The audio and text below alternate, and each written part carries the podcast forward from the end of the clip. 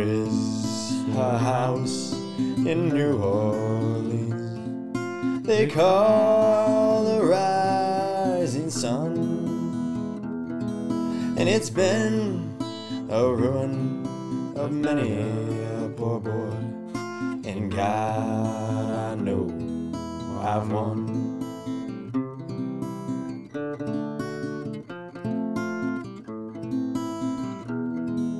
And welcome to the show, BG. Calling in this week. No Randy, no Zach, but BG, we're going to preview uh, Vikings, Bears a little bit here, and then we're going to talk Gophers, Iowa. Uh, just kind of previewing that matchup as well, and then we'll we're not going to do pick segment this week um, on the show. At least you're going to post those on Instagram tomorrow, BG, or maybe uh, Saturday, uh, with all of our picks for the week. But let's start Vikings and Bears Monday Night Football. Uh, we talked a little bit about Kirk Cousins' struggles on Monday night. I think his record is one and nine. Uh, I didn't confirm that. It might be one and eight, one and eight, one and eight, or one and nine, something like that on Monday Night Football. I talked about last week how seven of those losses were with the Washington football team, who, in my opinion, is the worst organization in the entire National Football League in terms of front office, how they're run. Uh, it's a complete mess in Washington. So I really don't think you can you don't go into this game really worried about Kirk Cousins, especially with the way the Vikings have been playing uh, from an offensive standpoint the last two weeks. Um, BG, I want to talk a little bit of offensive line here because uh, I think that's the key to victory, uh, really the rest of the season here. So I'm going to go through each player uh, on the offensive line this week, give a little bit about them, how I think they've been playing. If you got a comment on them, go ahead and give your comment. If not, we can move to the next one. Uh, but I'm going to go through each offense alignment here uh, and give a little bit, okay? Sounds good. So starting on the left side, let's go with Riley Reiff, left tackle. Uh, in my opinion, and based on some uh, other media reports and, and just reading about him this year and how he's performed, it's one of the best seasons he's had in his career, one of the best seasons he had with the Vikings. Uh, and despite the three and five start for the Minnesota Vikings, he's had a really good individual season. He took the pay cut, stayed with Minnesota. I mean, this comes after he says he's not going to take the pay cut. He says goodbye to everybody in the organization, and then he comes back, and now he's playing really, really good. I mean, this is the best we've seen him play in Minnesota, uh, and that's really exciting, especially the last two weeks as a Minnesota Vikings fan, to have some confidence for once in Riley Reiff and have some confidence in our left tackle. Yeah, Reiff is actually playing unbelievable this season, which I never thought we'd say about a Vikings offensive lineman, especially a tackle. But um, I was looking on Twitter Twitter today, and he's given up zero sacks this entire season, and that is huge. Obviously, um, when your position is the left tackle, and uh, like you said, he took a pay cut to still be on the roster this season. It's going to be interesting to see what the Vikings do with him in the future if we choose to re-sign him or release him because even though he took a pay cut, he still has a very large contract. But I mean, if he keeps playing the way he's been playing this season, I, I say we got to keep him. We have a veteran guy who is a phenomenal blocker now, and over the past two seasons, I guess I kind of overlooked, and I think Vikings fans too, just looking around on Twitter, that he hasn't been fully healthy the past two seasons. So now that now that he is fully healthy, we can see what he can do, and he's staying on the field for this whole season so far. Knock on wood, and he's playing lights out at the most important position on the offensive line. So it's really encouraging from him. Yes, sir. Let's move on to the left guard, Dakota Dozier. Really, the only spot along the offensive line right now. I mean, we've had some issues with Dru Samia and, and other offensive linemen that have mixed in. Uh, but currently, with this starting lineup, the last two games, Dakota Dozier uh, has been the worst among the offensive line. He's been good uh, in run blocking, uh, as per the rest of the team. It's a very good, if not great, run blocking uh, front five for the Minnesota Vikings. This Minnesota moving company uh, is truly that a moving company. They can run block tremendously well across the line. You know, all five guys are good run blockers. But really, Dakota Dozier struggles with that pass protection, particularly when he's with guys who are a little bit bigger than he is. He, he gets, you know, overpowered at times uh, in the pass protection. So one area to work on, but you really can't say he's had a bad year run blocking when you have a guy like Dalvin Cook putting up the numbers he's putting up uh, behind him. So, I mean, definitely concerns with Dakota Dozier moving forward. I don't think he's the permanent piece uh, at the left guard position. Uh, really, the only position in my mind along the front four that we're or among the front five we're going to talk through right now that I think you need to replace next season. But uh, he's a, he's a decent run blocker in my opinion. Let's go on to the center here, Garrett Bradbury, second year. Obviously, the first rounder last year. Uh, didn't play as good as we had hoped. Made up an improvement this season. Maybe not as big, not as big of a jump as many people would have liked, uh, but he's playing better. And as I said before, he's a really good run blocker. Also struggles in pass protection, like the rest of the offensive line. But he's taken a step forward from a year ago. Eh, at least a, a, big enough step where people aren't calling him a bust as a first round pick. Um, but still a lot of things to work on uh, at center with Garrett Bradbury. But I think, you know, I, I, don't think we're looking for a new center next year. I think he uh, is good enough right now and he's making the progress that we need him to make at that position. Moving on to right guard, Ezra Cleveland obviously struggled tremendously in the debut. Uh, and that was pretty evident with the way that the broadcast went, kind of highlighting him in his rookie debut. Obviously, had a lot of high hopes for him uh, in that debut, and he, he really fell flat. He played awful. Uh, but since then, he, he has turned it around tremendously. I mean, you could not have asked for a better turnaround at right guard for Ezra Cleveland. I, I mean, he's played great, uh, and he's had the two best games of his season and his young NFL career the last two weeks in a row. And he keep putting games like that uh, together, I mean, you're talking about a long career for this guy. And at right at right guard, I, am very confident in Ezra Cleveland being the future uh, for the Minnesota Vikings at right guard. Yeah, yeah, that's really encouraging to see uh, one of the rookies kind of step up and have some com- composure within himself after, like you said, not starting off too hot, but getting right back into it. And he is a phenomenal, phenomenal run blocker.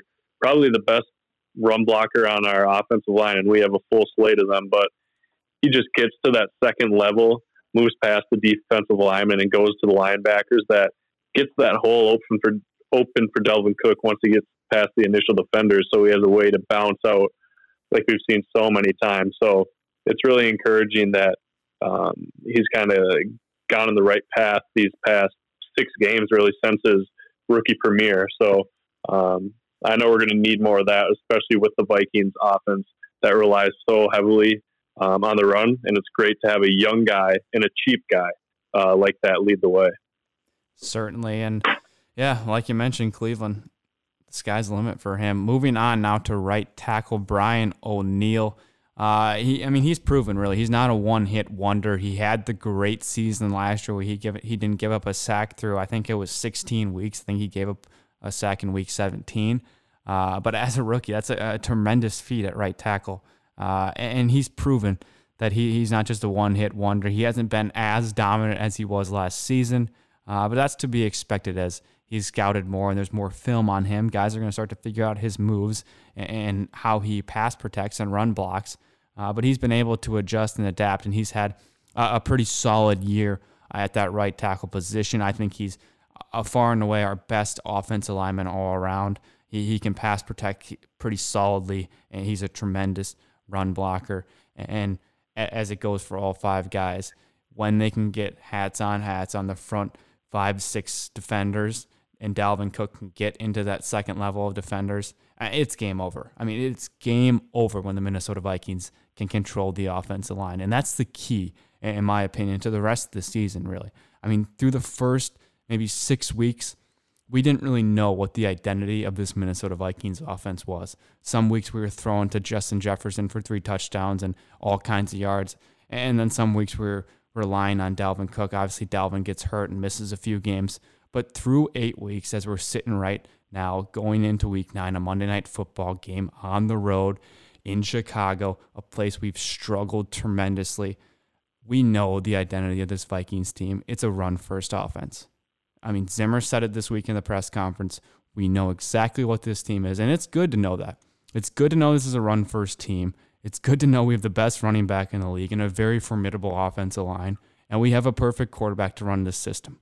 I mean, this is the, the system that Kirk Cousins thrives in a system that can run the ball for 200 yards, and he has to make 30 throws a game and, and throws that aren't tremendously hard, but he needs to be accurate on play action and he needs to sell it.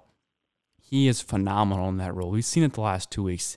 Do you pay a quarterback $85 million for three seasons in that role? I don't know. That's the question. That's that it be too much money, but in this role, Kirk Cousins is phenomenal. If he, is he overpaid? Yes, he probably is. But in this role, I think he's phenomenal. We know exactly the identity of this Vikings team if they can control the line of scrimmage, and if those five guys we just talked about can continue to play the way the way they played the last two weeks, this Vikings team can absolutely win the last six out of their six of the last eight games. Like we mentioned on Monday, we went through every game, losing to the Saints and I believe the Tampa Bay Bucks. We said going six out of eight of uh, six of your your eight games remaining. This Vikings team can absolutely get into the playoffs, and it, all falls, in my opinion, on the offensive line. Yeah, I think it's it's the perfect combo that the Vikings have on offense right now. Uh, the defense is definitely uh, a different story and a different issue, but they are getting better each week, especially with the corners, the young corners that we have had being out, and even younger and more inexperienced corners coming in um, and actually playing pretty well. But yeah, back to the offense, it's the perfect combo with the run heavy offense. We got Dalvin Cook going, the best league or the best running back in the league, and past two weeks have been absolutely phenomenal. And much of that is due to the balance we've had on offense. The the offensive line is shifting into the best offensive line when it comes to rushing offense in the league. Maybe after the Niners or the Browns, but um, Kirk Cousins is a very good quarterback when he has time, and he has time recently because they're they're packing the box and they're playing the run because we average around five yards a carry. Um, not only that, but it opens up the play action pass, and Kirk is phenomenal off the play action. And the Vikings as a team have been a play action pass team in the past however many years, and it's kind of a staple of our team. So that combo that we have um, that starts with the run game and opens up a lot for Kirk is is very hard to stop if you're a defense, and especially if we can get our defense going and get up early in games um, and then have that combo of the heavy run game and the play action pass where you don't rely too much on Kirk, just what's needed, and he is far capable of doing what's needed and then some. Um, I think one of the top quarterbacks when he has a clean pocket and he has time, it's just tough to come back against uh, a team like that who has that balance. So, yeah, I think that the remainder of the season, like we said before, it's a it's a much easier schedule than us or for us than the the first half of the season, and the Vikings are clicking right now. Um, so I could see us making the playoffs, and you know I honestly think we should with the teams we have left. Mm-hmm.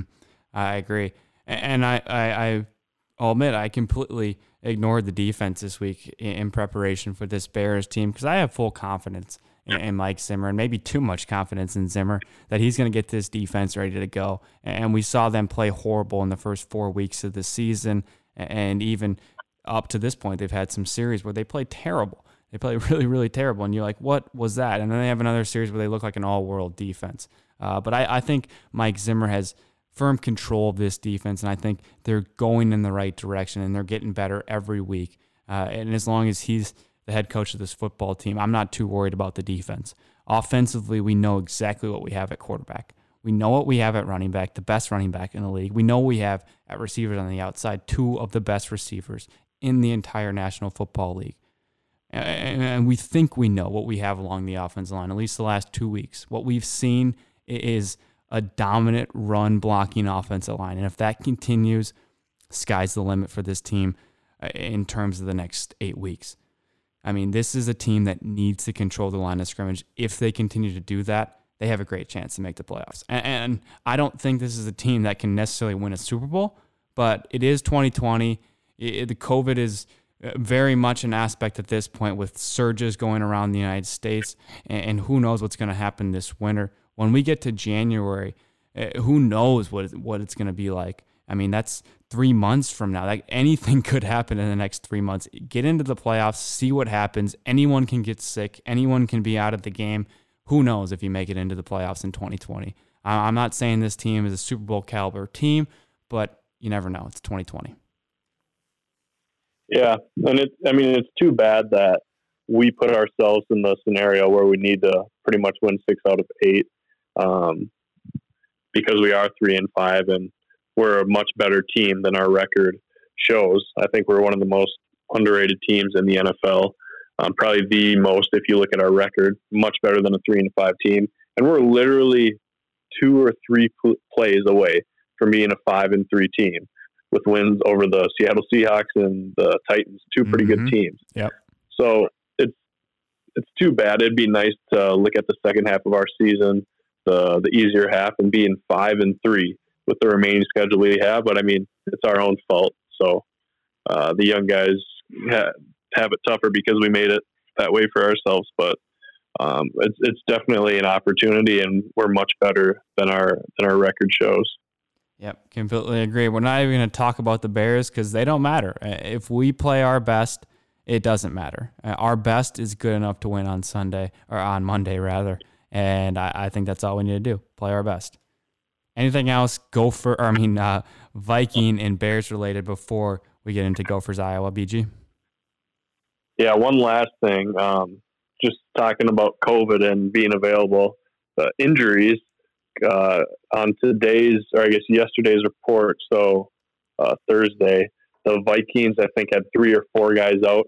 And oops, um, some of them are, I think most of them are the defensive backs, and Cameron Dantzler is still out, but he's returning to practice after that head injury, which is good. Good. But yep. on the opposite side, the Bears on Thursday had 14 players on their team, not practice. Oh boy! So a team that's already hitting hitting a rough uh, slump in their season mm-hmm. with the quarterback situation, with just an atrocious offense, and then being banged up. I mean, it's this is the chance for the Vikings to turn the corner and go into Chicago, where we haven't been success, successful historically in Soldier Field, and get one there and go four and five and take it one week at a time after that. Yes, sir. Can't wait. Cannot wait. Monday night football. Kirk Cousins. It's going to be big time. It's going to be a big time win. Let's move on to Gophers and Hawkeyes. They play tonight. BG, it is game day here in Minnesota. Gophers versus Iowa. Friday night football at TCF Bank Stadium, playing for the Floyd of Rosedale. And I, I don't really know if you knew or if, if, the listeners know the backstory of the Floyd of Rosedale. Uh, Floyd of Rosedale. I did not know the backstory before I read this story uh, today from Scott Dochterman from The Athletic. I'm going to read a couple of paragraphs. But BG, before I get into it, do you know the backstory uh, of the uh, traveling trophy between Iowa and Minnesota? I do not. Just know that it's a pig. It is certainly big. It started in 1935, uh, so it's been around for. It, this is the 85th matchup, but this was a story I read today on the Athletic from Scott Scott Dochterman, uh, and I thought this little segment here. He had a couple paragraphs about the history of the trophy, and I thought it was just written very well. And I just wanted to share a couple paragraphs here. So this is not my writing. I want to make sure we don't have any copyright issues. This is from Scott Dochterman from The Athletic. Here he is uh, right now. Floyd of Rosedale is one of the nation's most iconic traveling trophies, and it's one of the most richest histories. Tempers flared between supporters of both the Iowa and Minnesota programs in the aftermath of a 48 12 Gophers victory in 1934. Minnesota defenders constantly pounded Iowa running back Ozzie Simmons, a black man from Texas. And Iowa fans and media accused the Gophers of excessive violence based on race. The rhetoric continued over the summer and extended throughout the fall. The day before the teams were set to play the 1935 game in Iowa City, Iowa Governor Clyde Herring was attributed by an Associated Press reporter as saying, quote, if the officials stand for any rough tactics like Minnesota used last year, I'm sure the crowd won't. In an instant, Minnesota officials were outraged and threatened to end the rivalry. In order to defuse the situation before it escalated beyond control, Minnesota Governor Floyd Olson sent a telegram to Herring. He wrote, quote, Minnesota folks are excited over your statement about Iowa crowds lynching the Minnesota football team. I've assured them you are law abiding gentlemen and are only trying to get our goat. I will bet you a Minnesota prize hog against an Iowa prize hog that Minnesota wins. Herring accepted the bet and the teams played a tough competitive game, with Minnesota prevailing 13 to 6 before a record attendance at Iowa Stadium. The next week, Herring paid his debt with a 220 pound porker from Rosedale Farm near Fort Dodge, Iowa. The hog was named Floyd of Iowa, or Floyd of Rosedale, after the Minnesota governor and the location of his birth. Three months later, Olson commissioned a bronze replica to serve as a permanent trophy between the programs beginning with the 1936 game. It remains an important piece of tradition for both programs, and the trophy is at stake for the 85th time. So that was Scott Dochterman from The Athletic and BG. I had no idea on the backstory. I thought that was pretty cool. It was really cool. I had no idea either. It makes me want to look up all the different Big Ten trophy rivalries and see what the history is behind those. Because some of those, I mean, a lot of those, the Brown Jug, whatever, those those don't make sense. But mm-hmm. yeah, I'm sure there's one reason or another that they they have the trophies that they have. Yeah, I mean, maybe that's a new thing we're gonna do here. Go through every trophy game and find the backstory uh, of why that trophy game is. But I, I mean, that that is, I mean, really cool. It's kind of civil unrest between the two states. Uh, you know, racial divide and what brings them together is a football game uh, over a trophy, and, and, that's pretty cool. Yeah, it was very cool. Uh, I don't have a whole lot on this game uh, other than the Gophers' defense is awful, and you just gotta hope that they get a little bit better this week. And if they can just get a little bit better, yeah, you got to imagine that the Gophers' offense has enough to overcome this Iowa team. Yeah, I mean, it's pretty similar to the Vikings. I think um, comparably, the Gophers' defense is much worse than the Vikings is, but both bad, subpar defenses, and both unbelievable ru- rushing, excuse me, rushing offenses, and two running backs who have torn it up this season, especially the last two weeks for both of them. But yeah, for this game against Iowa, it's two good programs that have not got off to a hot start and haven't started the season the way they wanted to. I know both teams are really going to want to win. Hopefully, the Gophers a little more after uh, remembering what happened last season um, with that tough loss to Iowa. Mm-hmm. But I mean, I think this is the Gophers' game to win. Uh, Iowa's got the new quarterback.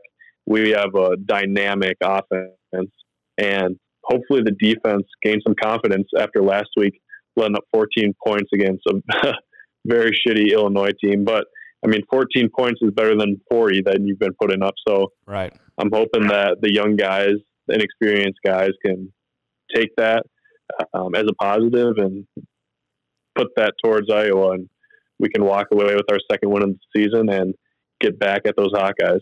Yes, sir. It's always good to beat your rivals, and it'll be a big one tonight.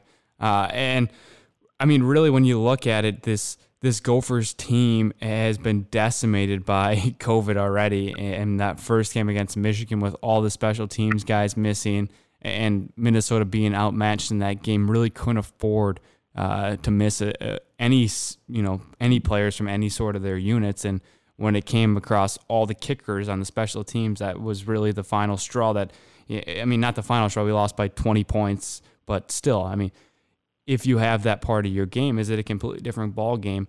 And there's questions to be raised about that. If you have your kickoffs not giving up 70 yard kickoff returns to the five yard line, and you have an actual kicker going back there, and you have you know extra points being made and field goals being made, is it a completely different ball game? And there's definitely questions to be raised when you think about that. But I mean, in a season where the Gophers are one and two, started 0 and two, just like Iowa, uh, you just got to look for a little improvement. I mean, it's a crazy season uh, the uncertainty of everything going on in the world right now. You just got to look for little improvements at a time. I mean, this is not the same Gopher team that was 9 and 0 last year going into Iowa City. Uh, they got beat by a Nate Stanley team. I mean, this is two completely different teams at this point. Um, Iowa, from the standpoint of having a new quarterback and trying to transition him into the next couple of years of being a quarterback at Iowa. Andy always talks about how first year under uh, new quarterbacks at Iowa is, is always a rough year.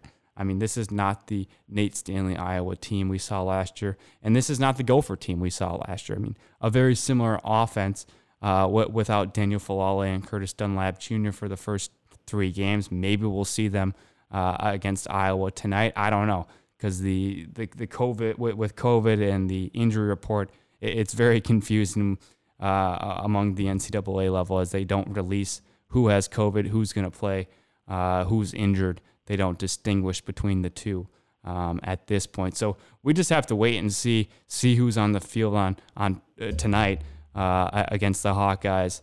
And hopefully you have Daniel Faalele and Curtis Dunlap Jr. back among this offensive line, two guys that started last year and who haven't played a single snap so far this season.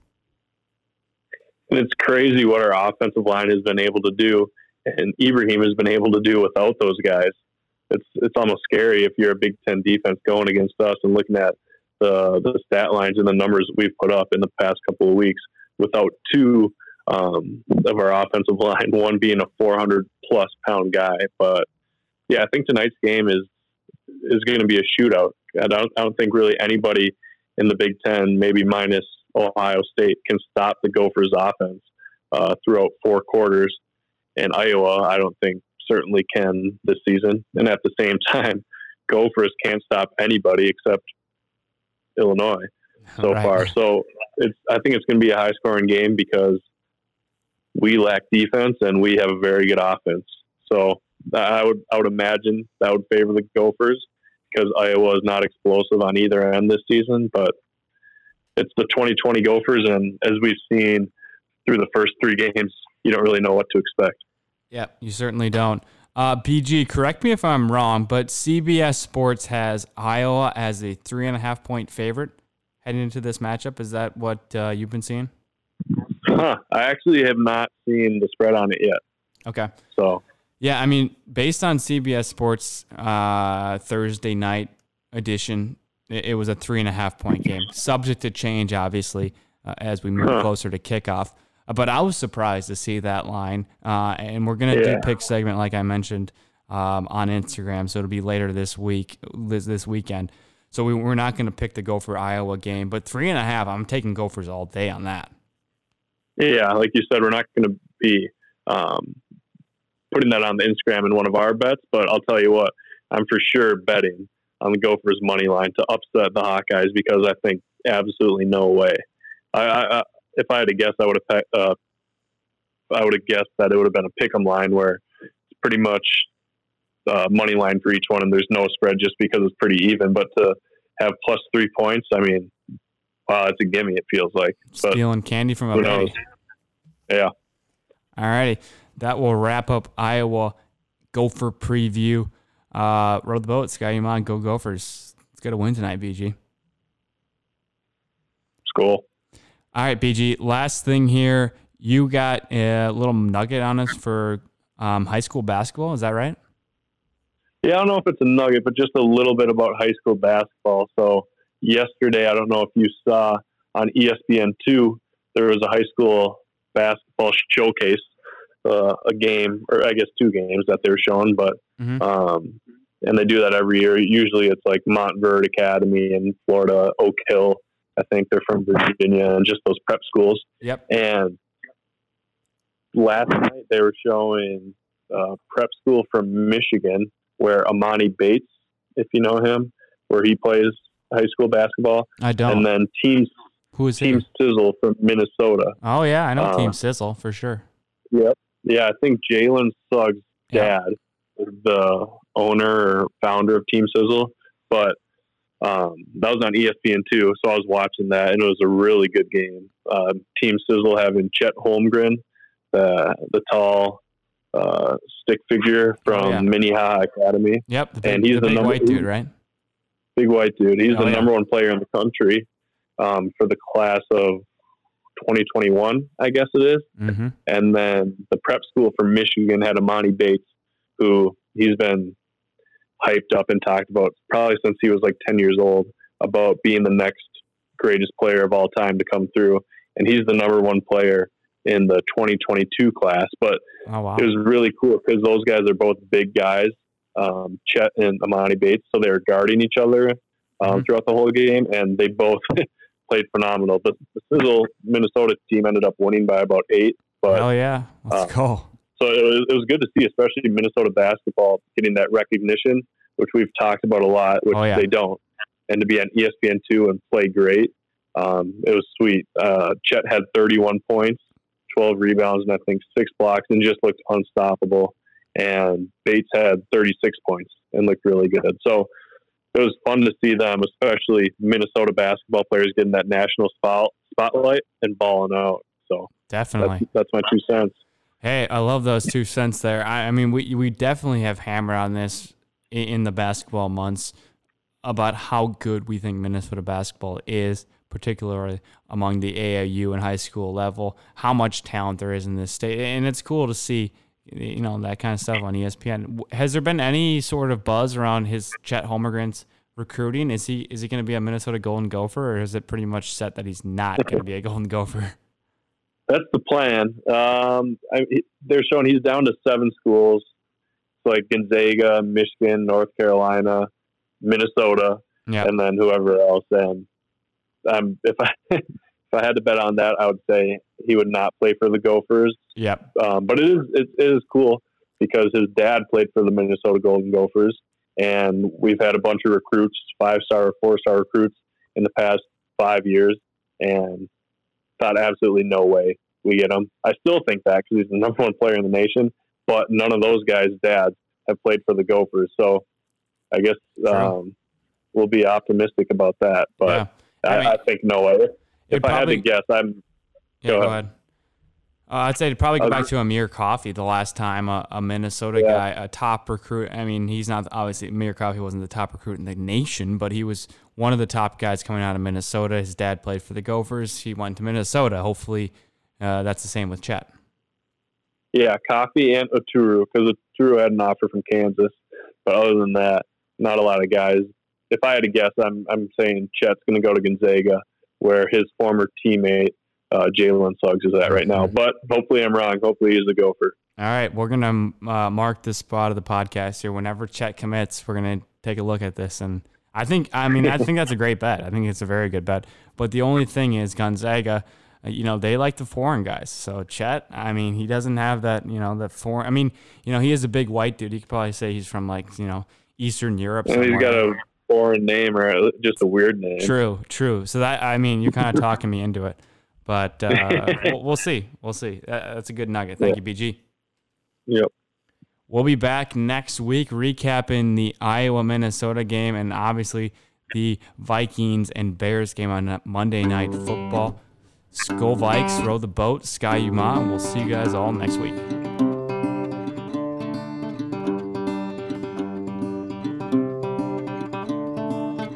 Another turning point, a fork stuck in the road.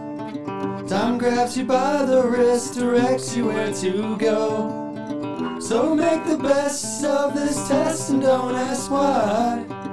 It's not a question, but a lesson learned in time. It's something unpredictable, but in the end, that's right. I hope you have the time of your life.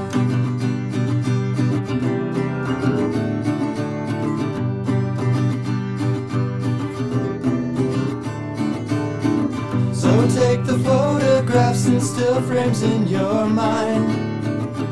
Hanging on a shelf and good up and good times. Tattoos of memories and dead skin on trial.